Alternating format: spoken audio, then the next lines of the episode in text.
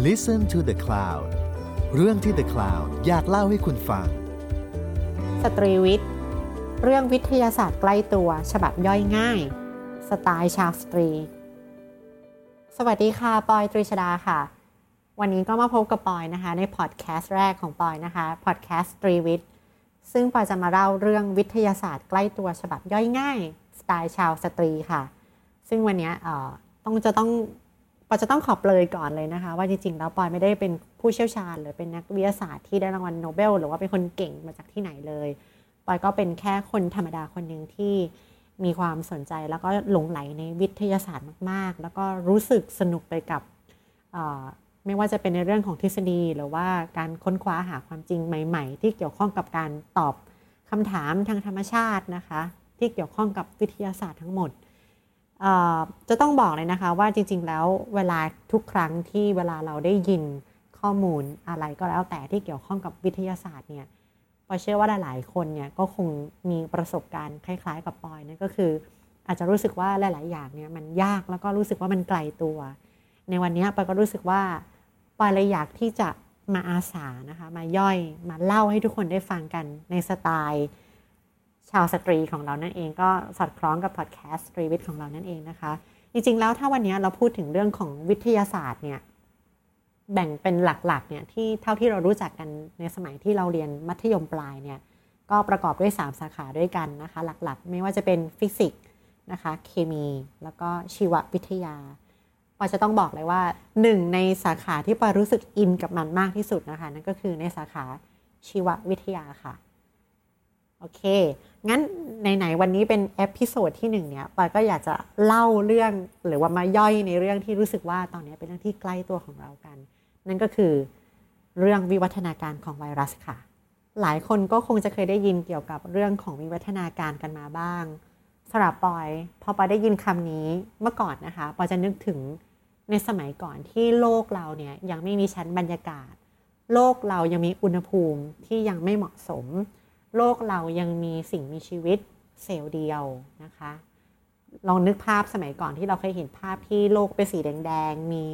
ลาวา มีแมกมาขึ้นมามากมาย บรรยากาศยังไม่มีออกซิเจน ให้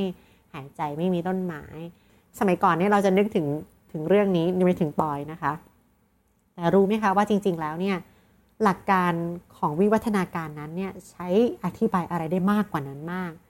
ดยเฉพาะในเรื่องของโรคภัยไข้เจ็บต่างๆ ไม่ว่าจะเป็นช่วงนี้เลยนะคะ ก็คือเรื่องของที่พวกเรากำลังรู้สึกว่าเป็นการประสบพบเจอสิ่งที่กระทบกับทั้งเศรษฐกิจรวมถึงกระทั่งจิตใจของพวกเรานั่นก็คือ สภาวะโรคระบาดโควิด -19 หรือแม้แต่กระทั่งในเรื่องของการเกิดเชื้อดื้อยาหรือว่าโรคมะเร็งนะคะ นี่คือการอธิบายในเรื่องของวิวัฒนาการได้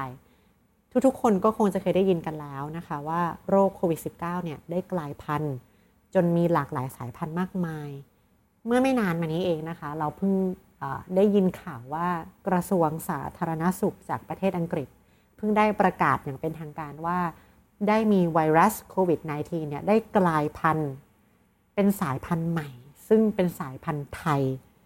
เห็นไหมคะว่าตอนนี้ในการกลายพันธุ์ของไวรัสตัวนี้เนี่ย เป็นเรื่องที่ใกล้ตัวเราจริง ๆ วิวัฒนาการเป็นสิ่งที่สำหรับบอยนะคะเป็นสิ่งที่น่าสะพรึงมาก โดยเฉพาะอย่างยิ่งในทางการแพทย์ เพราะว่ามันสามารถทำให้เกิดโรคระบาดหรือว่าโรคอุบัติใหม่ได้ ที่อาจจะสามารถสร้างปัญหานะคะ ทั่วโลกโดยที่เราไม่สามารถที่จะมีเวลาในการตั้งตัวรับมือกับมันได้เลย และนั่นแหละที่ปอยมองว่ามันจะเป็นหายนะได้เลย กลับไปดู TED Talk ของบิลเกตส์นะคะเมื่อปี 2015 มี content อันหนึ่งที่น่าสนใจมาก ซึ่งปอยจะหยิบมาพูดในวันนี้เลยนะคะนั่นก็คือบิลเกตส์เนี่ยได้พูดว่า หากถ้าจะมีอะไรที่จะฆ่าชีวิตผู้คนไปมากมาย เป็นจำนวนล้านคนได้เนี่ยก็อาจจะไม่ใช่สงคราม แต่อาจจะเกิดขึ้นจากโรคระบาด หรือว่าโรคอุบัติใหม่นี่แหละค่ะ ตอนนั้นลองนึกนะคะในปี 2015 ตอนนั้นยังไม่มีข่าวแล้วในเรื่องของไวรัสโคโรนาหรือว่า SARS-CoV-2หรือว่าไวรัสโควิด -19 เลย แต่วันนั้นบิลเกตได้พูดตั้งแต่ปี 2015 แต่ลองคิดดูสิคะว่าตอนนี้เนี่ยเราอะรู้สึกตระหนักถึงความน่ากลัวแล้ว แต่ในวันนั้นยังไม่มีคนให้ความสนใจในสิ่งนี้มากมาย เมื่อเทียบกับปัจจุบัน จนวันนี้ โรคโควิด -19 เนี่ยกลายเป็นเรื่องที่คนทั้งโลกอะจำเป็นจะต้องให้ความสนใจกับมัน ในสภาวะปกติของธรรมชาติอะค่ะ สิ่งมีชีวิตใดที่สามารถปรับตัวให้เข้ากับสิ่งแวดล้อมที่มันอยู่ได้ สิ่งมีชีวิตนั้นจะมีโอกาสอยู่รอดได้ดีกว่า และสามารถที่จะเพิ่มจำนวน หรือว่าการสืบต่อเผ่าพันธุ์ของมันได้ดียิ่งกว่า ซึ่งในกรณีถ้าเกิดว่ามีการเปลี่ยนแปลงของสิ่งแวดล้อม อย่างเช่น ในกรณีของการรักษาโรคนะคะ เรามีการให้ยา เรามีการให้วัคซีนเข้ามา นั่นคือหมายความว่าเรามีการดัดแปลงสิ่งแวดล้อมของมัน มันก็เกิดมันก็อาจจะทำให้เกิดการปรับตัวของเผ่าพันธุ์ หรือการปรับตัวของสิ่งมีชีวิตนั้นๆได้ อย่างเช่น เชื้อโรคนั้นก็จะทำให้ตัวเองดื้อยา คือต้องเอาตัวรอดนะคะ สิ่งมีชีวิตเดิม หรือว่าเชื้อก่อโรคเดิมๆหรือไวรัสเดิมๆที่เคยอยู่ได้อย่างสบาย ก็อาจจะต้องเจอผลกระทบของการเปลี่ยนแปลง จนทำให้มันอยู่ได้ แบบจะตายแหล่หรือไม่ตายแหล่ก็ได้ และยิ่งถ้ามีสิ่งมีชีวิตที่กลายพันธุ์ไปแล้ว แล้วดันอยู่รอดได้ดีกว่า ธรรมชาติที่เปลี่ยนไปก็จะคัดสรรให้สิ่งมีชีวิตที่กลายพันธุ์นั้น ได้เกิดและเติบโต จนสามารถเบียดบังจนสิ่งมีชีวิตที่มีอยู่เดิมเนี่ยสามารถลดลงลงไป และหายไปได้ในที่สุด เราสามารถยกตัวอย่างได้เลยนะคะ อย่างเช่นไวรัสเอดหรือหรือว่า HIV ซึ่งไวรัสตัวนี้เนี่ยจะติดอยู่ใน host หรือว่าในร่างกายของผู้ป่วยคนหนึ่ง ที่จริงแล้วเนี่ยอาจจะมีสายพันธุ์กลายที่มีลักษณะทางพันธุกรรมที่แตกต่างกันไป แม้ว่าจะไม่เยอะเท่าไหร่ แต่ก็ยังต่างอยู่เต็มไปหมด สายพันธุ์พวกนี้ก็จะสามารถอยู่ไปได้เรื่อย ๆ จนเกิดเป็นสมดุลระหว่าง host และไวรัส สายพันธุ์ดั้งเดิมที่โดดเด่นที่สุดอาจจะเคยอยู่เป็นชนกลุ่มใหญ่ แต่หากว่าเกิดมีการให้ยาต้านไวรัสลงไป สายพันธุ์ดั้งเดิมที่บอกว่าตัวเองเป็นชนกลุ่มใหญ่เนี่ยที่เคยโดดเด่นเป็นสง่า ก็อาจจะโดนฤทธิ์ยาและเริ่มอยู่ไม่ค่อยได้ แต่ในขณะที่สายพันธุ์ใหม่ที่ดื้อยาเหล่านั้นเนี่ยที่เคยเป็นชนกลุ่มน้อยเนี่ยสามารถทนทานต่อยาที่ให้ลงไปได้ กลับอยู่ได้อย่างสบายๆแพร่ลูกแพร่หลานได้อย่างดียิ่งขึ้น เห็นไหมคะ เดิมแม้ไวรัสเหล่านั้นจะเป็นแค่ชนกลุ่มน้อย แต่พอชนกลุ่มใหญ่ค่อยๆ ตาย หายไปเพราะฤทธิ์ยา ชนกลุ่มน้อยก็จะเริ่มฉายแววโดดเด่นขึ้นมา และนั่นก็หมายความว่าหลังจากที่เราได้ให้ยาไปไม่นาน พวกมันก็อาจจะกลายไปชนกลุ่มใหญ่แทนที่สายพันธุ์เดิม แล้วเมื่อไหร่นะคะที่แพทย์ใช้ยานี้อีก คราวนี้ยาตัวเดิมก็จะไม่ค่อยเวิร์กอีกต่อไป ไวรัสเอสสายพันธุ์ใหม่ที่ดื้อยา มันได้มาแทนที่ไปที่เรียบร้อยแล้ว คำถามก็คือไวรัสกลายพันธุ์แล้วมันกลายพันธุ์มาจากที่ไหนกันปอยไม่อาจพูดนะคะ ว่านี่คือคำตอบง่ายๆ จริงๆ การอธิบายให้ง่ายเนี่ยมันยากมาก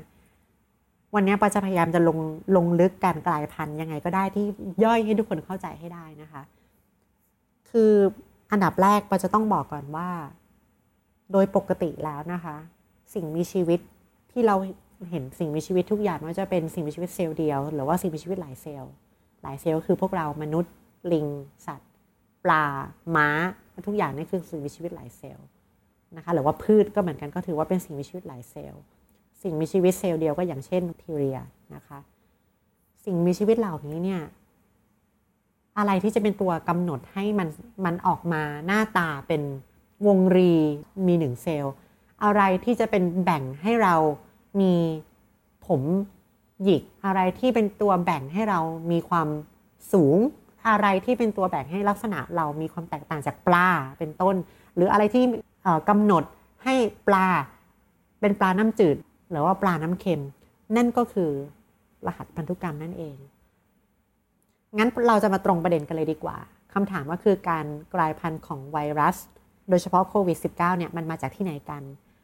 ถ้าหากว่าเราย้อนกลับมามองที่โควิด -19 เนี่ย การกลายพันธุ์ส่วนใหญ่จะเกิดขึ้นในระหว่างการสร้างสารพันธุกรรม เพื่อประกอบตัวไปเป็นไวรัส รุ่นลูก รุ่นหลาน แต่ถ้าหากการลอกรหัสพันธุกรรมของไวรัสนั้น อาจจะทำงานที่ผิดเพี้ยนไปได้ จนทำให้เกิดการคัดลอกผิด เกิดการแรนดอมนะคะ เกิดการกลายพันธุ์ขึ้นมาได้ การคัดลอกรหัสพันธุกรรมที่ผิดพลาด อีกทั้งการระบาดไปยังพื้นที่ที่มีสภาพแวดล้อมที่แตกต่างกัน ทำให้เราประเมินได้เลยค่ะว่า การกลายพันธุ์ยังไม่หยุดแน่ๆ สิ่งที่พวกเราทำได้ตอนนี้นั่นก็คือ เราจะต้องไม่ประมาทนะคะ เราจะต้องผ่านพ้น pandemic หรือว่าสถานการณ์นี้ไปด้วยกันให้ได้ค่ะ